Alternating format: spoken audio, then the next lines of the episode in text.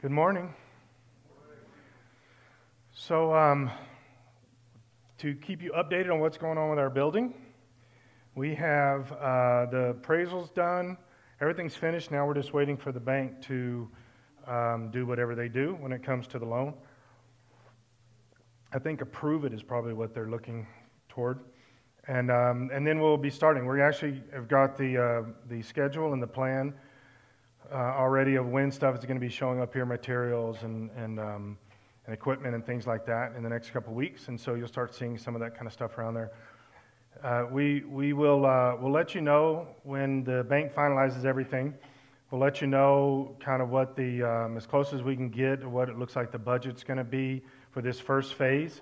Uh, everything in the first phase is only going to take um, it's going to take less than two months to do it all. We're looking at about 45 days to accomplish all of that.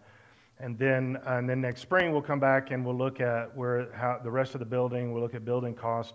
Hopefully, they've gone down. They're already kind of starting to go down. At least wood is, and so hopefully it'll affect it. Because when it jumped up, it changed our bill. It changed our our um, our, our numbers of what it was going to cost by a million and a half dollars, and uh, and and so that was that that um, that'll send guys like me to an early grave. So.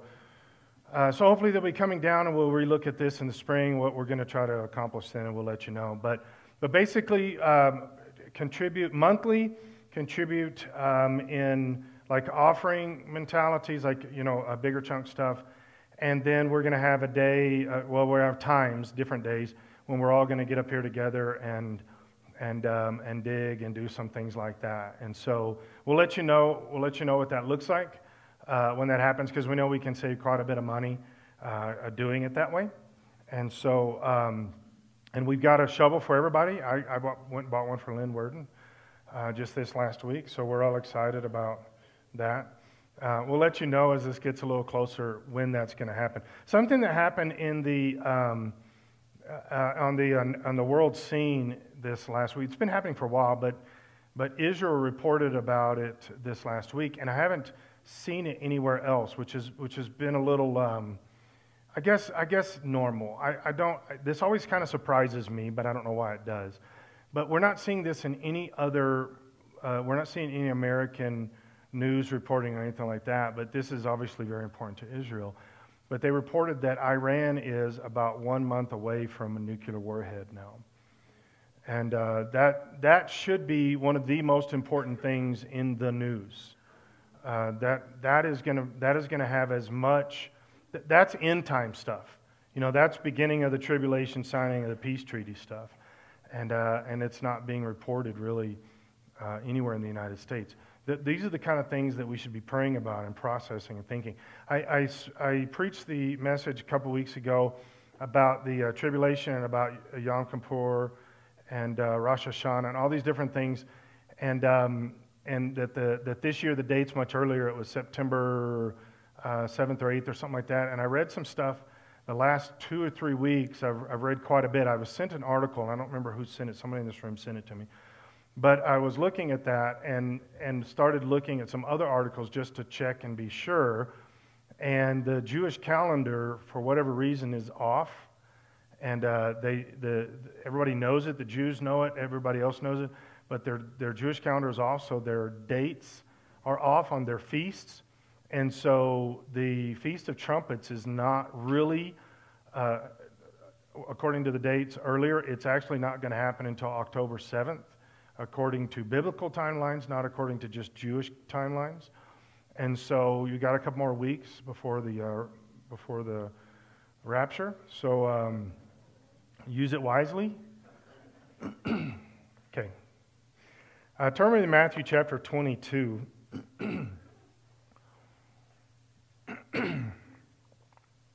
so last week I talked about truth and how um, truth really is the foundation of everything.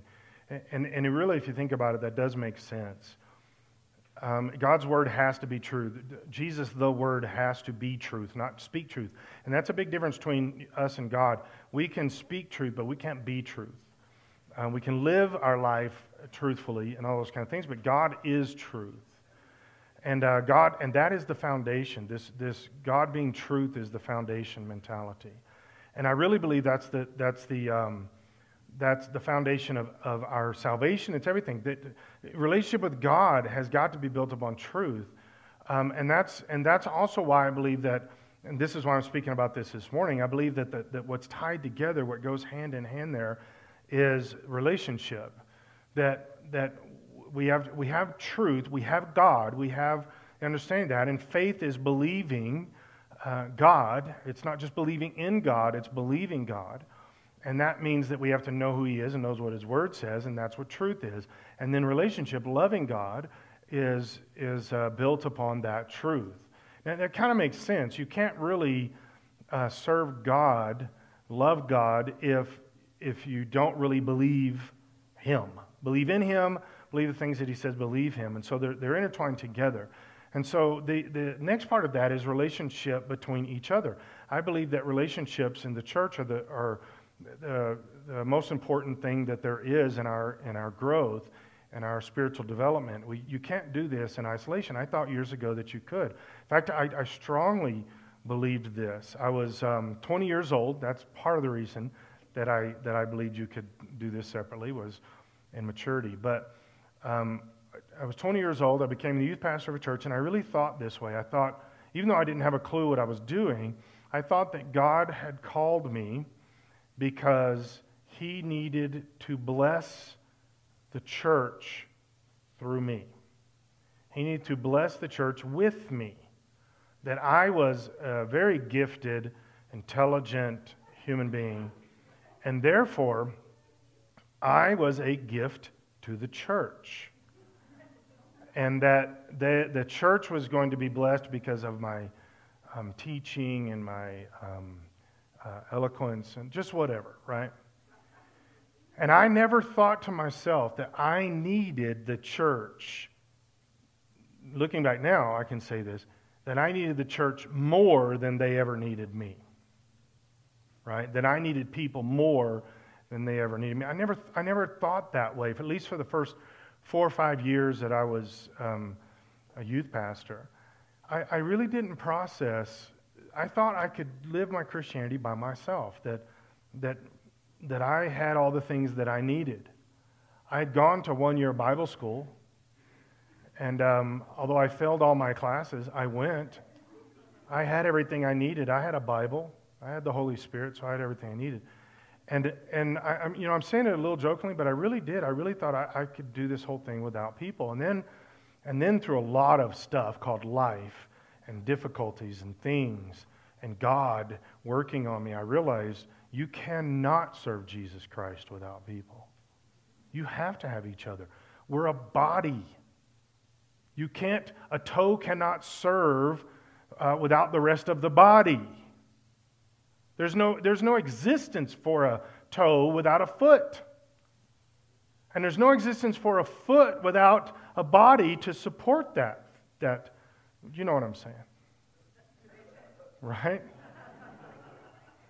So, so here's the thing with this. Guys, I need you and you need me. But here's the reality it starts with what I talked about last week. It starts with truth. We, we see where Jesus even says that you can't worship God without spirit and truth. You've got, it's a spiritual endeavor, but you have to have truth to accomplish it. Okay, you can't just um, arbitrarily, in a vacuum, worship God. Worshiping God comes from something, it comes from some place, some source. And that starts with an understanding of who God is, at least in our limited way. We're not going to understand God completely, but however you can understand God, that's where it starts, and that's where worship begins. Is the revelation that God is. And then worship begins there. It's the same thing with relationships. Relationships cannot be built on feelings and connection. It has to be built upon truth. We know this because the only thing you have to have is a relationship where there is truth has been taken away. There's been lies or, or brokenness or infidelity or something, and it takes a long time to rebuild something that we would call a relationship when actually the relationship didn't change. It was what it was built upon, which is truth. We have to have relationships, but we have to have the truth of God to build them upon. And even in relationship with God, we have to have the truth of God to build this on. Jesus said in Matthew chapter 22, verse 34. But when the Pharisees heard that he had silenced the Sadducees with his reply, they met together to question him again. You know, that's an arrogant little sentence there. The Pharisees were saying, Oh, Jesus shut down the Sadducees, but we're smarter than them, so we'll trick him. That's what that sentence means. One of them, an expert in religious law, tried to trap him with this question. Have you ever had somebody try to trap you with a question? I was, I was watching a comedian the other day. Great, great guy, very intelligent. Um, he was talking about this transgender stuff, and he says, You know, he says, if some guy comes up to me and says he wants to be called a woman, he said, I've got some questions for him. Can you prove to me you're a woman? Now, I'm thinking biologically, right? Can you get pregnant? Um, do you have ovaries? You know, simple things that, that separates men from women, right? And he said, no. He says, let me ask you some questions. Can you turn a compliment into a confusing attack?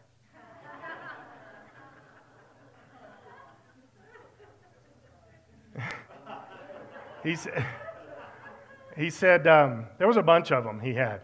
Proof that you're a woman, right? Kind of things. He said, you tell your, you tell your, you tell your wife, you look nice today. Oh, I didn't look nice yesterday? You're like, what? How did, how did that, what happened there?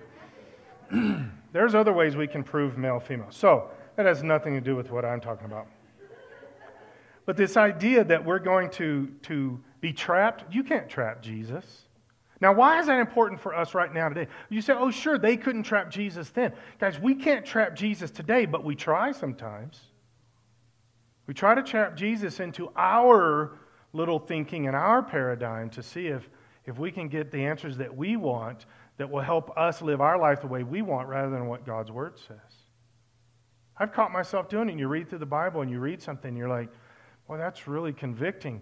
But what if right? You start coming up with your own things. Teacher, they're talking to Jesus. Teacher, which is the most important commandment of the law of Moses? Jesus replied, You must love the Lord your God with all your heart, all your soul, all your mind. This is the first and greatest commandment. Everything about you, you have to love. That means it has to be, your mind is included, which means it has to be rational and it has to be truthful. This is where some uh, atheists will pick on Christianity and they say, well, you can't prove God, so how can you serve him rationally? You can't, you can't have a cognitive connection of who God is, and so therefore you're serving something that you can't, it's, it's an abstract idea, it's not real, so how can you do that? But God says he wants you to love him with your mind too. Because to me, faith is, is, is more than just feeling something. Faith is built upon a knowledge that I have. You say, well, you can't prove that God is real. I, I, I know that I know that He's real. God has proved it to me many times over. I don't have to prove it to you. God's proved it to me. That's where my faith is. Do you understand the difference in that? It's extremely important. This is why everybody gets caught up in apologetics, and I love apologetics. I, I am wired that way. I want to prove to you you can tell the way I preach. I want to prove to you stuff. It's not just, well, let's just kind of uh, believe it. I want to prove it to you. But here's the thing at the end of the day, I can't prove Jesus to you. I can't prove he was God. I mean, he was a person that lived, but I can't prove he's God. And I can't prove the Holy Spirit to you. I can't prove God to you. But he has proved himself to me. And that's where faith comes in. And that's why I know. It's a, it's, a, it's a cognitive reality for me, a rational uh, uh, understanding. God is real and He's there. That's my mind that I'm serving Him with. It's built upon truth. He says this is the first and greatest commandment. A second is equally important. It's, it's just as important to love others as it is to love God. Love your neighbor as yourself. The entire law and all the demands of the prophet are based on these two commandments. All of the truth of God's law that was presented through the Old Testament, all of the truth of the reality of God that was presented by the prophets in the Old Testament, all of this is, is all, you can put all of it, pile it all together, and put it on those two commandments. Love God with everything about you, and love your neighbor as yourself. And those two commandments will hold and carry the weight of all of the law and all of the prophets, all of the truth of everything that we know about God. Love God with everything, love your neighbor as yourself. If we can get those two things done, we will be obeying all the other stuff. You say, well, how, how does that work? He, he explains this to it. And I'm going to walk us through this, but he explains this to us through Scripture that you don't have to cognitively be trying to obey all the laws. Now, it's not a bad idea to do that, but you don't have to always be, you know, starting every day saying, okay, I'm going to obey the Ten Commandments. And quote the Ten Commandments yourself. I'm going to obey all of the, I'm going to, I'm going to say no to all the sin in, in Galatians chapter 5. And, and you go through all that stuff. You, you, don't, you don't have to, to cognitively process all of that if you are completely, passionately sold out to God with everything about you and you are committed to the people around you. You will be obeying God's laws. You will be through everything. One of the things that happened in, on the uh, bike ride that I was on, there was a bunch of uh, moments for me, a bunch of epiphanies. Different epiphanies, like I don't like riding my bike in 100 degree weather, things like that. But there was, there was this moment, we're riding along, and, um, and the, the guy that is in charge of the ride, so, so this was a New Mexico Assemblies of God district ride for missions for Speed the Light. Four of us from Colorado came to check it out and to do things. Some, some four guys from Texas came and a couple from Oklahoma. But it's a New Mexico ride, okay, set up by the, the guy in charge is the district youth director of New Mexico. Our district used to have a district youth director. We don't have that position anymore. It was all put together. My wife is one of the people that, is, that does the job of everything that's been put together for our district, okay? So we go down there and, and we're riding. I'm riding beside him one day. He didn't ride in our group um, all the time, but this one day in particular, he's riding and we're riding along. And, and, he, and he, out of the blue, he just says to the four or five guys that are riding together, he says, You know, I hate riding bicycles. And at that moment, we're all like, Yeah, but he meant, he meant overarching. Like, I love to bike. I love to bike.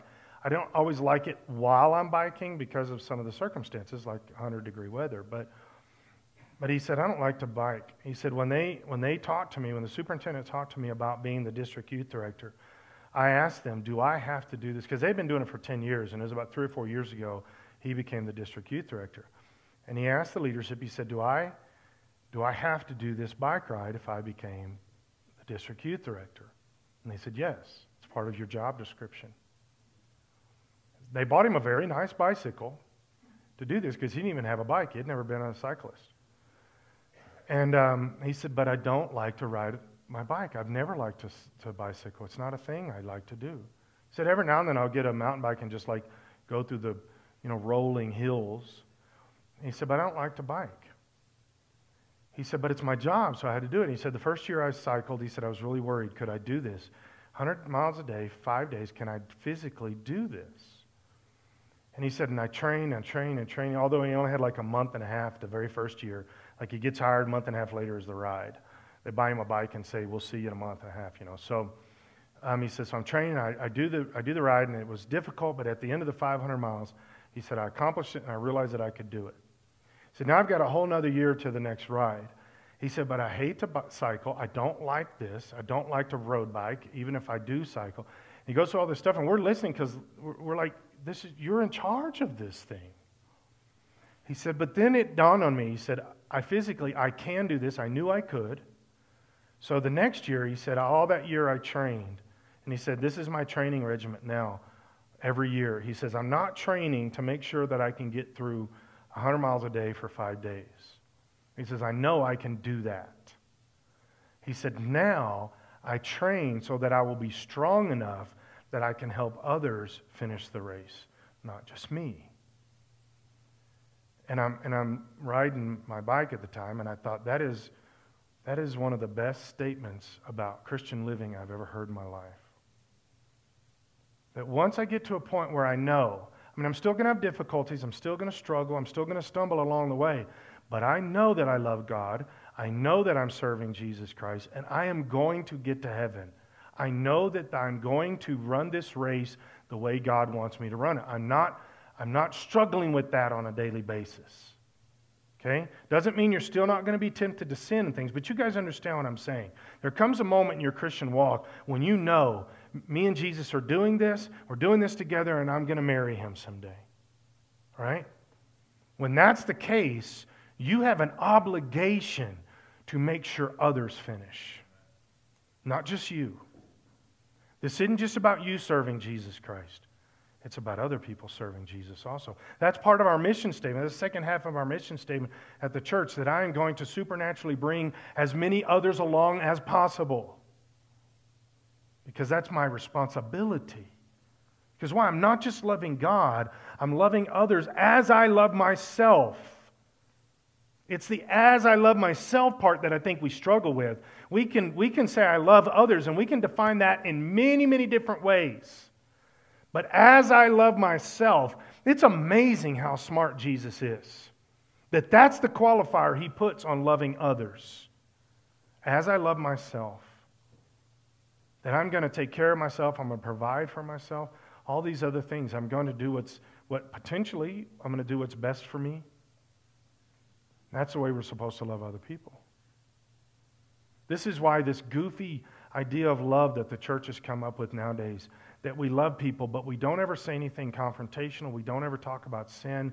We don't ever confront any kind of issues in their life that are destroying them, killing them, destroying their marriages, and everything else.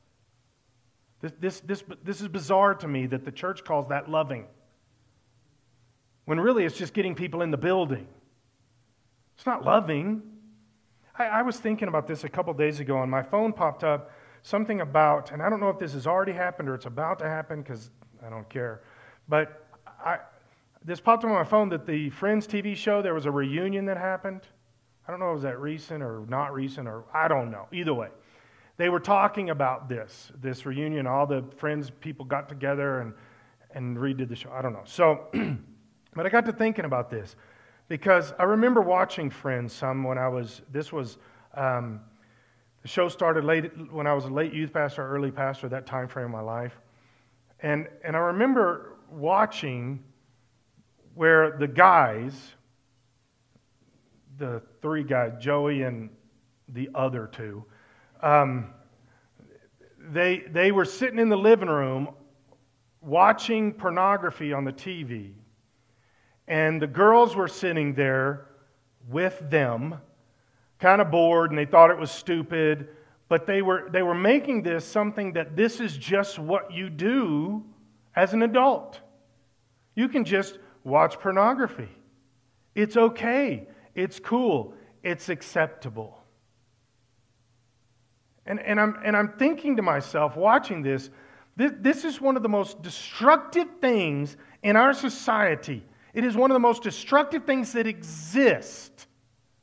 And we're making it funny. We're entertaining ourselves with it. We're watching them watch it, and it's no big deal. And, all and it is one of the darkest, most evil, destructive things that can happen. And it destroys lives, marriages, all kinds of things. It is the, it is the fuel behind human trafficking, everything.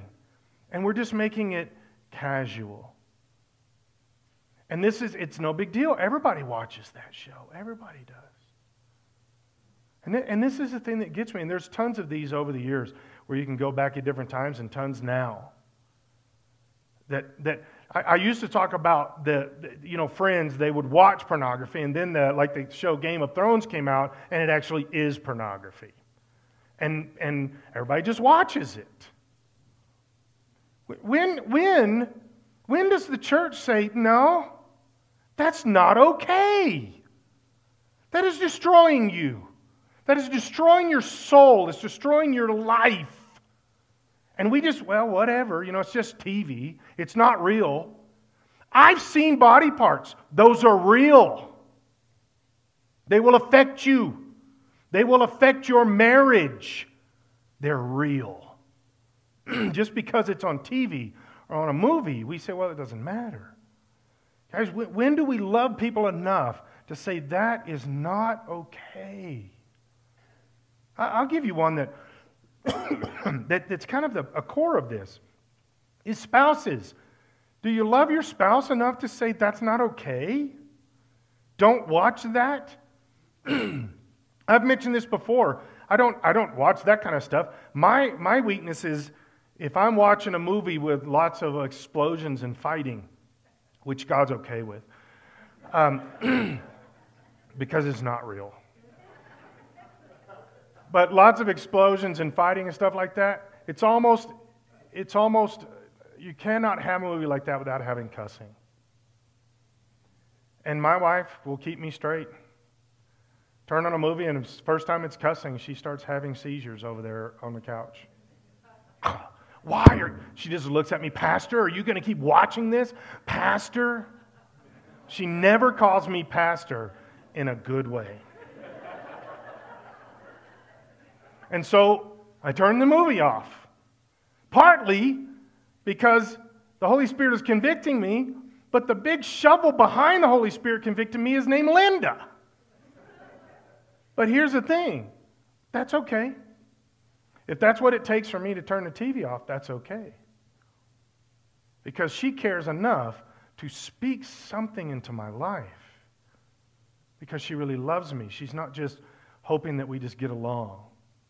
In fact, I don't think that's a major priority of hers at all. She loves me enough to speak truth into my life. Because the church has got to get this. We've got to get this. Jesus is very strong about loving each other, but he does it counterculturally. And I'm talking counterculturally today. Truly loving each other, loving each other to truth. That's more important than loving each other to some feeling or something else. Ephesians chapter 5, verse 1 Imitate God Therefore, in everything you do, because you're his dear children, imitate God. That's a pretty lofty goal. Imitate God in everything you do. Well, he explains to us how we do this. I can't imitate um, all knowing, all present, all powerful. I can't imitate that.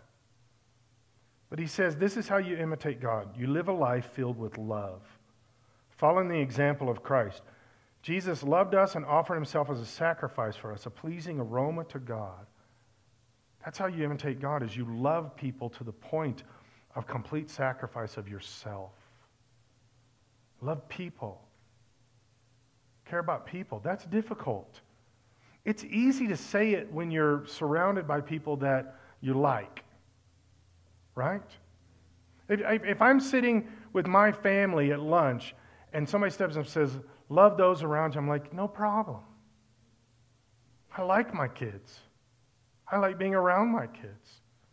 I, I don't have a problem loving my kids. But, but that's not, God doesn't usually say that. That's not how in his list of the, the people you should be loving. Because he knows we already kind of get that. Romans chapter 13, verse 8. Owe nothing to anyone. Now, this is not necessarily talking about finances.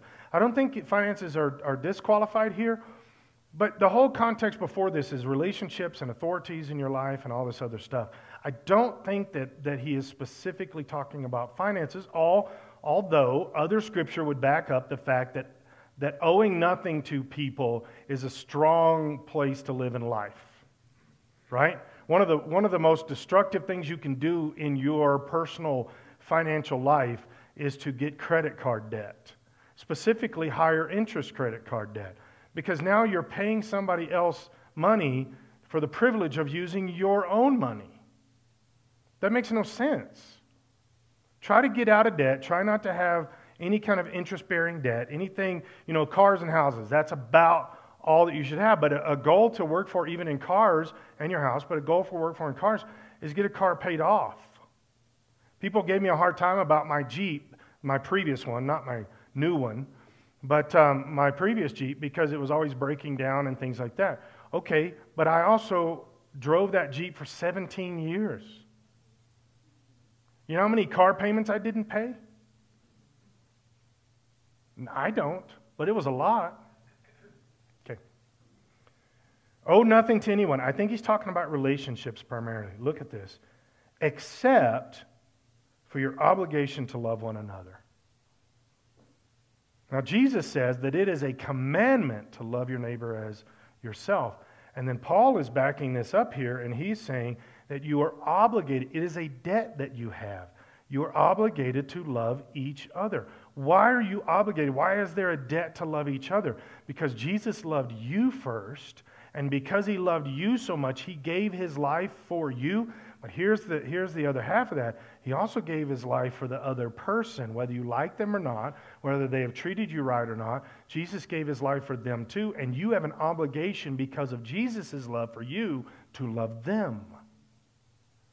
That is a, that is a debt that you have. You've got to love other people. If you love your neighbor, you fulfill the requirement of God's law. So, in other words, if you don't love your neighbor, you are not fulfilling God's law. You're being disobedient. This is how you fulfill God's law. You love your neighbor. For the commandments say, now he's about to give a list of stuff, but these are directly related to this sentence loving your neighbor, the obligation that you have, the debt you have of loving your neighbor. And then he starts this list. And it appears that it's separate, except every single one of these are directly relatable to whether you are loving your neighbor. He says, For the commandments say, you must not commit adultery. What is committing adultery? It is the, it is the epitome of self love to the, to the detriment of other people. You have a spouse that you are not loving if you commit adultery. And there's no way you can argue that. You are not loving your spouse if you commit adultery. You are only loving yourself, and you're not loving yourself in a godly way. You're loving yourself in a broken way, in a perverted way, in a, in a narcissistic way. And you also are not loving that other person. You are, you are, you are having a relationship with another person that is destructive against God's law, God's plan for your life, your marriage, which God instituted, all these other things, and you are using another person to fulfill some kind of, of um, selfishness, some kind of uh, lust thing going on inside of your existence that's not godly, and you're using another person to do that. That means you don't love them either. You are using a person and you're destroying another person your spouse in the process. And this is why it's directly related. He says that loving your neighbor is fulfilling God's law. Loving your neighbor. You can't, you can't be committing adultery and loving God and loving your neighbor. He says um, you must not murder. I, I don't think I have to explain that in a lot. You probably are not loving the person you're murdering. You must not steal. Somebody steals, they're taking something from, from somebody else. They're, they're, they're not respecting that. This was something that, that um, so Lynn and I, when we first moved here nine years ago, a few months after we'd been here, uh, somebody came up to the church while we, during service, broke into our car and got our registration, and now they know where we live, and so they knew we were here. So they went to our house and they broke into our house and stole everything we had. Okay? So we're processing that. We're walking upstairs and standing in our, in our bedroom, and, and every drawer of every dresser, cabinet, everything was just taken out and thrown on the floor. And they were looking for something of value. Our closet, everything they had taken was just scooped off into the floor. They had thrown things around looking, I guess, I guess looking in my socks to see if I'm hiding stuff in my socks. I don't know. But everything was on the floor. Cabinets all through the house were open. Kitchen drawers just taken and dumped on the floor. All kinds of stuff. Any, everything was wrecked. Everything. And we're walking through that, and we'd called the cops, and in, in a very short five hours, they were going to be there. And we're, we're working through all of this. Lynn and I are processing this, and um, and you know, I'm trying to be a good husband and try to help you know process what she's thinking because it wasn't probably what I was thinking. And so I was I was trying to emote and help her emote. And so I, I said, I, I, I bet you feel violated, maybe scared. Because that's, I've seen that with movies before. So I'm thinking this is what I'm supposed to say, right? That's not what I was feeling. I wasn't feeling violated or scared. I was nothing but angry.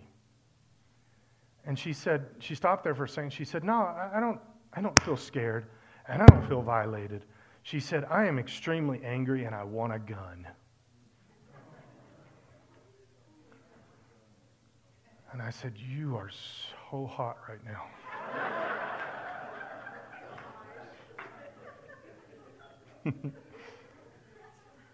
and I got her a gun.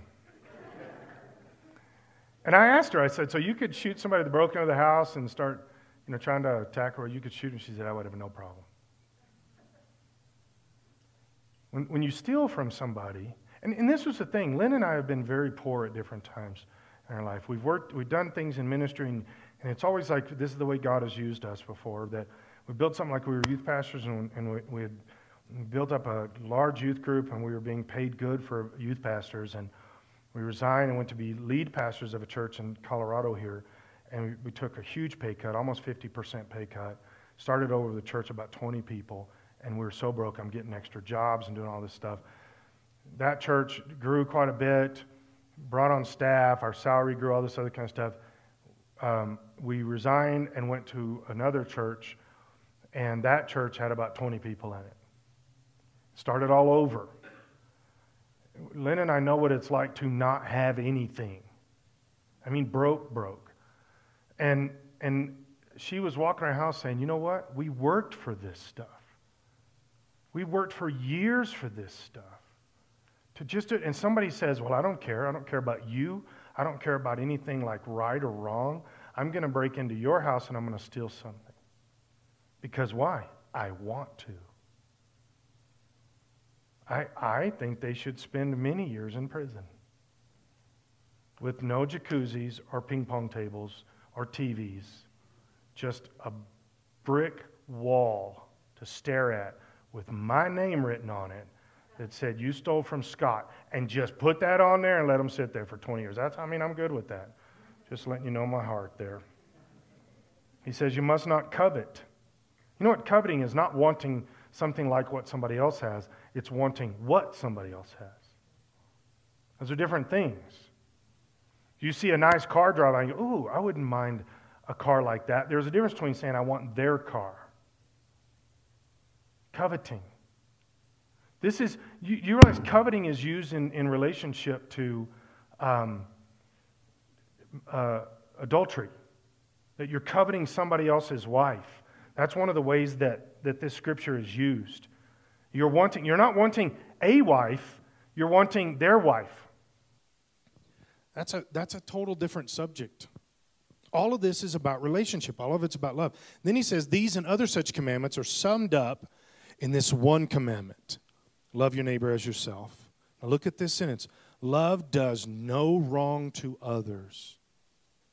Guys, we've got to let the Holy Spirit work on us about this. You say, Well, I don't, I don't do wrong to others. Love does no wrong to others, either mentally, emotionally, spiritually, or physically. Love does no wrong to others. What about that person that cuts you off in traffic? Do you love that person? I, I, know this is like picking, but guys, this is reality. We say things like, well, love, love, you know, love is patient, love is kind, love doesn't keep record of wrongs and all this stuff, it, unless we need it to, like the person that cut us off in traffic.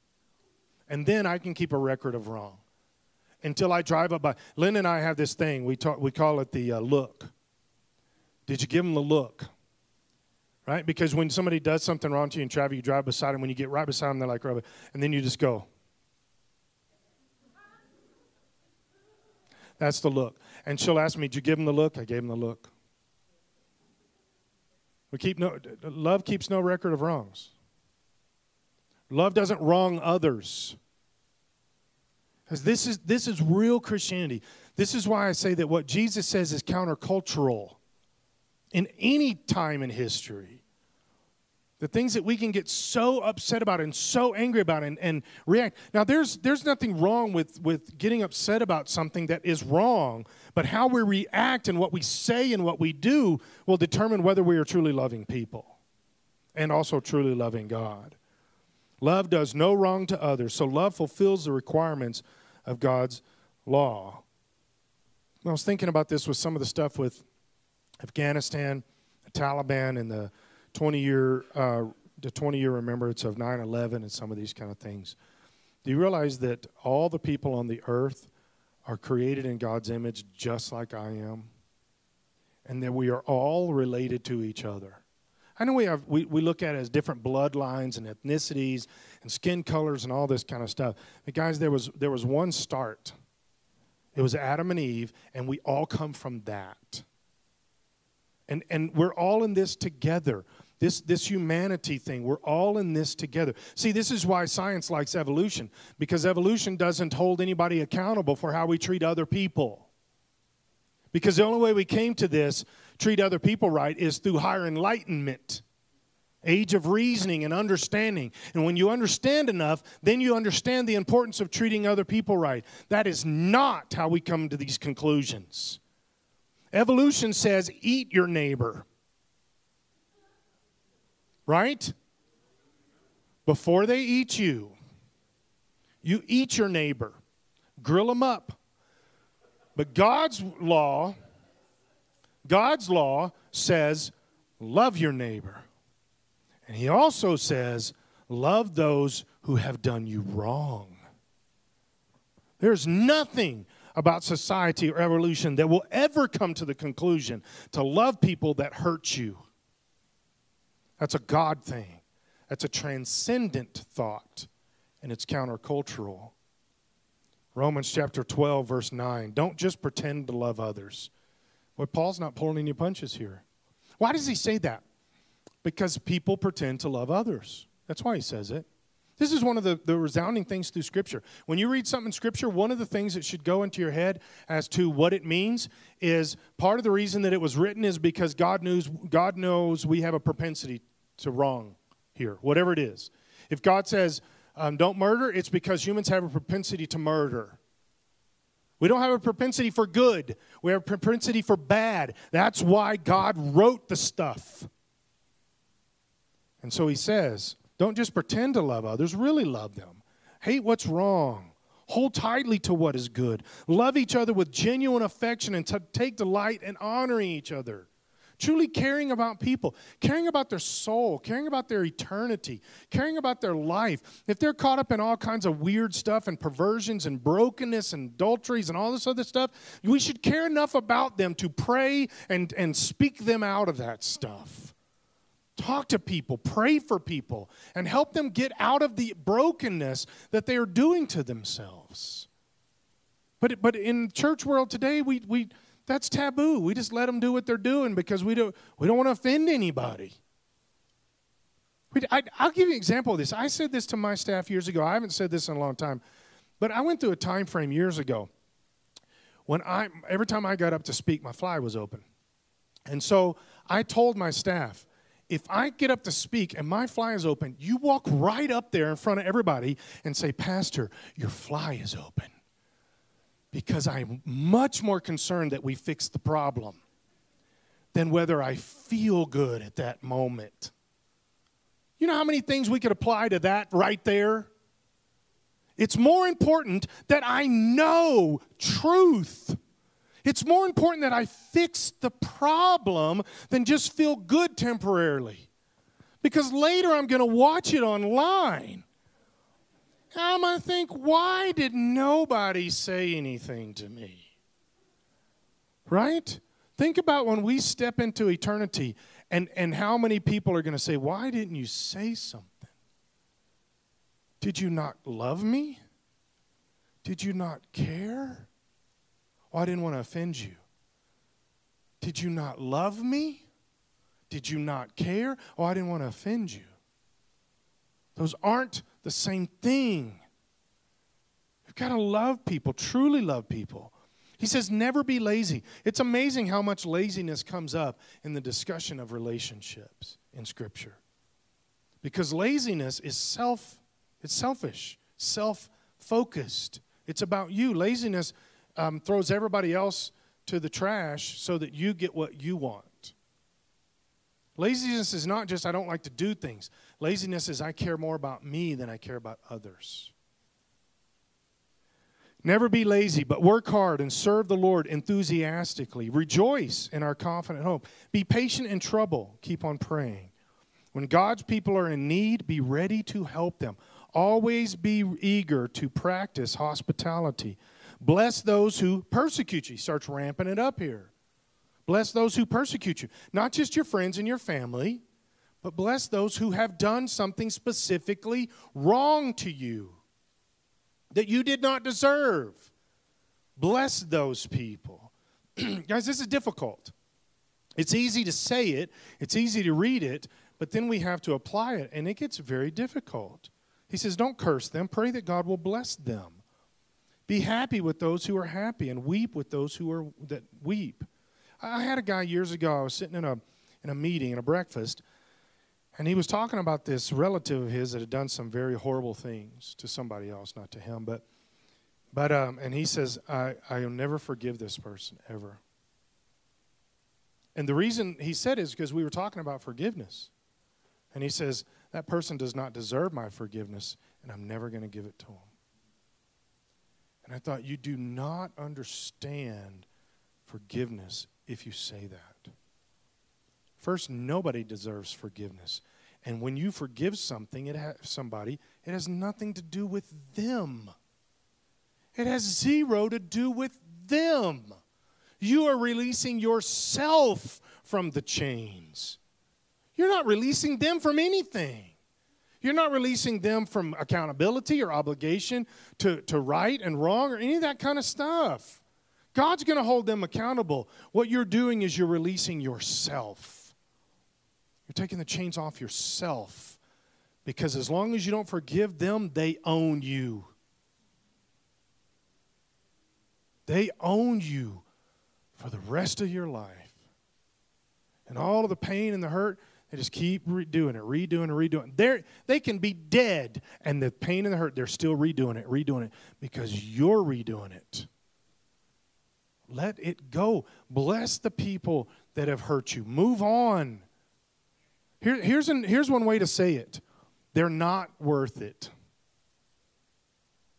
You say, isn't that kind of the opposite way? No, they're not worth you holding on to this. Let it go, let them go, and you move on to a better life. You let them stay wherever they are. You move on. Let the chains go. Live in harmony with each other. Don't be too proud to enjoy the company of ordinary people. I struggle with that one a lot. And I ask the Lord, Lord, help me. I'm surrounded by ordinary people. I don't even know for sure what that means because I don't know what uh, non-ordinary people. I think what he's saying is like, uh, like uh, uh, important people in society, like wealthy or I don't know, but you know whatever. So, don't be too proud to enjoy the company of ordinary people, and don't think you know it all. I've never struggled with that. Never pay back evil with more evil. Do things in such a way that everyone can see that you're honorable. Do all that you can to live in peace with everyone. Because these are very difficult things, and Paul is just rattling them off here. Dear friends, never take revenge. Leave that to the righteous anger of God. For the scriptures say, I will take revenge and I will pay them back, says the Lord. Instead, if your enemies are hungry, feed them. If they are thirsty, give them something to drink. In doing this, you will heap burning coals of shame on their heads. I was living under that mantra for a few years, and then I realized that if that's your goal, you've missed the point. Right? I used to tell people that. No, just just let everything go, and then they will have coals on their head. Like, yeah, that's how you can get them. And that's not really what the scripture's trying to say. that was an epiphany. I was like, oh yeah, you're okay. I get it. All right. Don't let evil conquer you, but conquer evil by doing good. Three things I wrote down here. Loving God comes from our relation. Loving people comes from our relationship with God. You realize loving people is not determined by the people, it's determined by you. You decide whether you love. That has nothing to do with other people. It has nothing to do with who you're loving. It has to do with God. You and God. I'm going to love God, and therefore I will love other people. The more I love God and I let Him love me, the more I will love other people. Unless my loving God is some kind of weird narcissistic thing the church has created now, where it's loving people so that I feel good about it. And, and if we change loving God into that, then we can actually love God and not love other people. Because we've tricked ourselves into something that's not really loving God. But when you really love God and you let His love flow into your life and His grace and mercy flow into your life, you will begin to care about other people. It will naturally happen it automatically happens. The second thing is that loving others conquers evil. Best way you can stamp out what Satan is trying to do in your life or against you or your family or something else is you love others, you forgive others, you pray for others, and it's amazing how the claws are taken out of Satan. He can't, he can't mess with you anymore. This, this is one of the ideas behind confessing your sins confessing your sins to other people take claw, Satan's claws out to uh, spiritually, emotionally blackmail you, to manipulate you. You confess your sin and it's out on the table, then he can't hurt you. He can't use it against you because people know. Right? Third thing is loving others lays the foundation for salvation. That's what John 3:16 is about. God loved you so much that he gave Jesus for you and I. That's that's that's a lot of love. That's a whole lot of love. So I want to go to 1 Thessalonians chapter 5, end it with this. And this is this is something that I think we have to have a, a, healthy understanding. When this was written, we did not have this idea of occupational ministry like we do today. In other words, guys like me didn't exist. There, there was no like paid pastors of churches kind of mentality, okay? Now, I don't, I don't want us to do away with this mentality. I think it's a good one. But this was written in a different context of time that that people of authority in your life were people that were ministering to you. They were they were family members. They were they were friends and neighbors. You're ministering to people. They're ministering to you. There's accountability to people. There's accountability to you. All this other kind of stuff. Okay, when we understand that, it helps us understand this scripture. 1 Thessalonians 5, verse 12. Dear brothers and sisters, honor those who are your leaders in the Lord's work. Not, not paid guys like me, but people that God has put in your life as spiritual leaders. Now, hopefully, I am that also in people's lives, but not because I have a pastoral title, but because I'm a Christian that is trying to help other people along the way. I, can, I know I'm going to finish this race. I know I'm riding it well. And so my job is to help others finish. So that's the, the people we're talking about. And, and all of us here are in these categories at different levels. Dear brothers and sisters, honor those who are your leaders in the Lord's work. They work hard among you and give you spiritual guidance. Show them great respect and wholehearted love because of their work. Show them respect. When somebody is trying to speak into your life, show them respect. It doesn't mean that they're right about everything. This, this is something on, on, on the bike ride also. I started getting a lot of questions. We were sitting around one night and, and talking and over dinner, and all these guys with, with uh, children were talking about parenting, and then they all kind of looked at me and said, Well, your kids are all grown. What do you think about all this? And so I, I did the best I could to help them with that. Half of what, I, probably most of what I was saying was, well, don't do this. And boy, I really messed up this one. And, and I said wrong things here. It was more not what to do than what to do. But it, it dawned on me, not only was it dawned on me that I'm older than most everybody that was there, but the other thing is, is I have gone through this and I have some experience.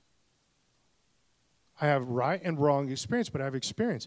As some of you that are parents, your kids are grown, you need to be speaking to these younger parents' lives. Now, I know there's a difficulty here because, quite honestly, you know, 25 to 30 year old parents aren't really open to a lot of uh, older people speaking into their life.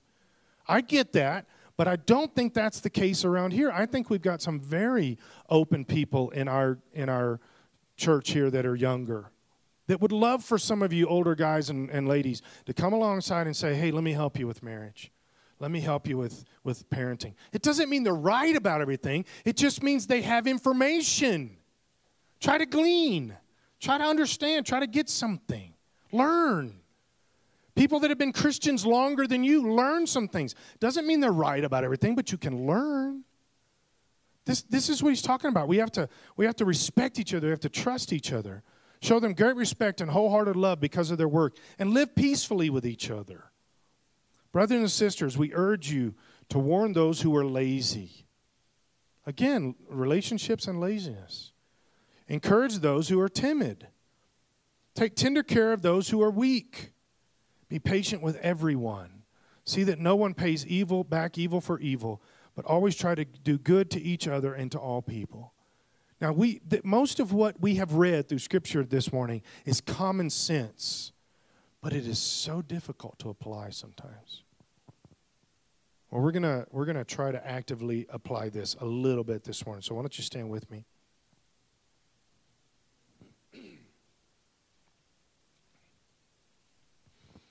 And I was I was thinking about how we can how can we pray effectively about this. And and um I, I kind of had a, a, a, I think the Holy Spirit showed me this. And I was thinking, you know, if, if we're not going to put any parameters to it, but if you're if you're saying, you know, I think I just need somebody to pray with me. The about what is not as important for this as the the prayer mentality. Okay? Another way to say this in context of what I'm talking about this morning is I need somebody just to stand with me.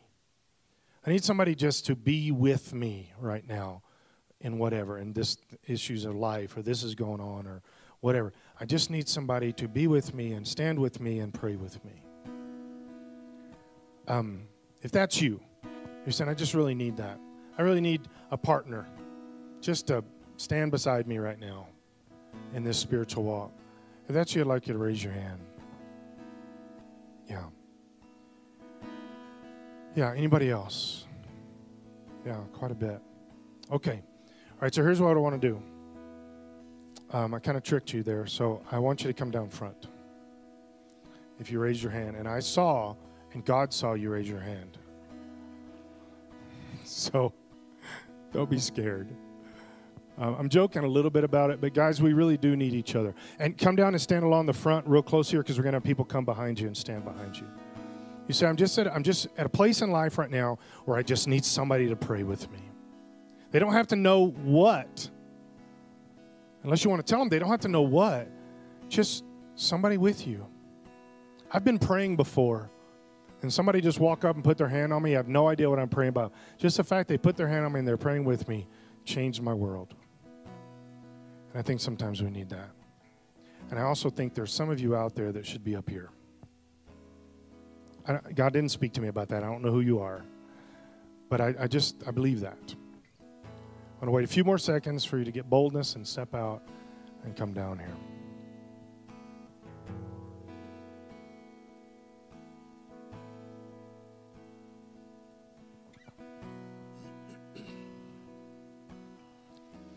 All right.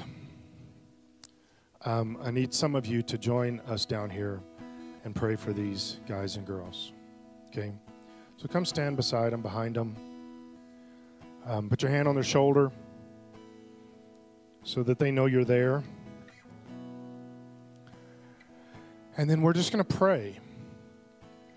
Um, also, grab the hand of the person next to you if you're still standing out there. Grab the person of the hand next to you so that the, you pray for them too and that you're standing with them also right? God we just we just lift up first we just lift up this moment to you. That god you're the king. You're the king of everything. You created me. You created every one of us in this room. You created every one of us in colorado springs. Across the planet. We're created in your image. God you designed us in your image to have relationships. God, you designed us to, to be connected to people. I know it looks different for every person. God, I know this. Because at the end of this thing, you're going to have us marry Jesus Christ, the most, the most connected of intimate relationships we can have. And that's how you designed us to be. So, God, we need each other. We need each other. So, Holy Spirit, the same thing you did when Jesus breathed on the disciples, we ask you just to flow through this place and we receive your Spirit. We receive your Spirit. We receive your plan, your word, your will. We receive truth. And so, God, we pray for the people that are standing beside us right now. They need you. I need you. I need to pray for them. They need to pray for me. God, so we lift up. We lift up our people. We lift up each other. And Lord, we pray your peace, your purpose, your forgiveness, spirit of freedom God, and we pray your blessing, that you would consume us with you, We pray your joy. As you spoke to us earlier, God, we pray your joy for every person in this room. Not temporal happiness, but God, true joy that becomes our strength. And peace that goes beyond understanding. God, we pray these things. Lord, I pray for your gospel to go to those in this room, every person in this room. And that, Lord, that every person in this room will also take the gospel to others because we love people. In Jesus' name. Because we love people. We thank you. We thank you. So, Lord, bless us with your presence, bless us with your spirit.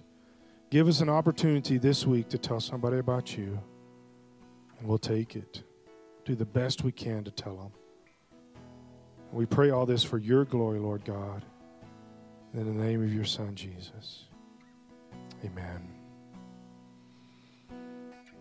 Speaking of relationship, commitment, tonight at my house is the journey. If you're coming, please let me know. If you've already emailed, we know. But uh, 5 o'clock to 8 o'clock, we serve dinner and we talk about the Bible. So we'll see you then. Just let me know so we know we have enough food. Um, and if not, we'll see you Wednesday night. Have a great rest of your afternoon. And uh, tell somebody about Jesus this week.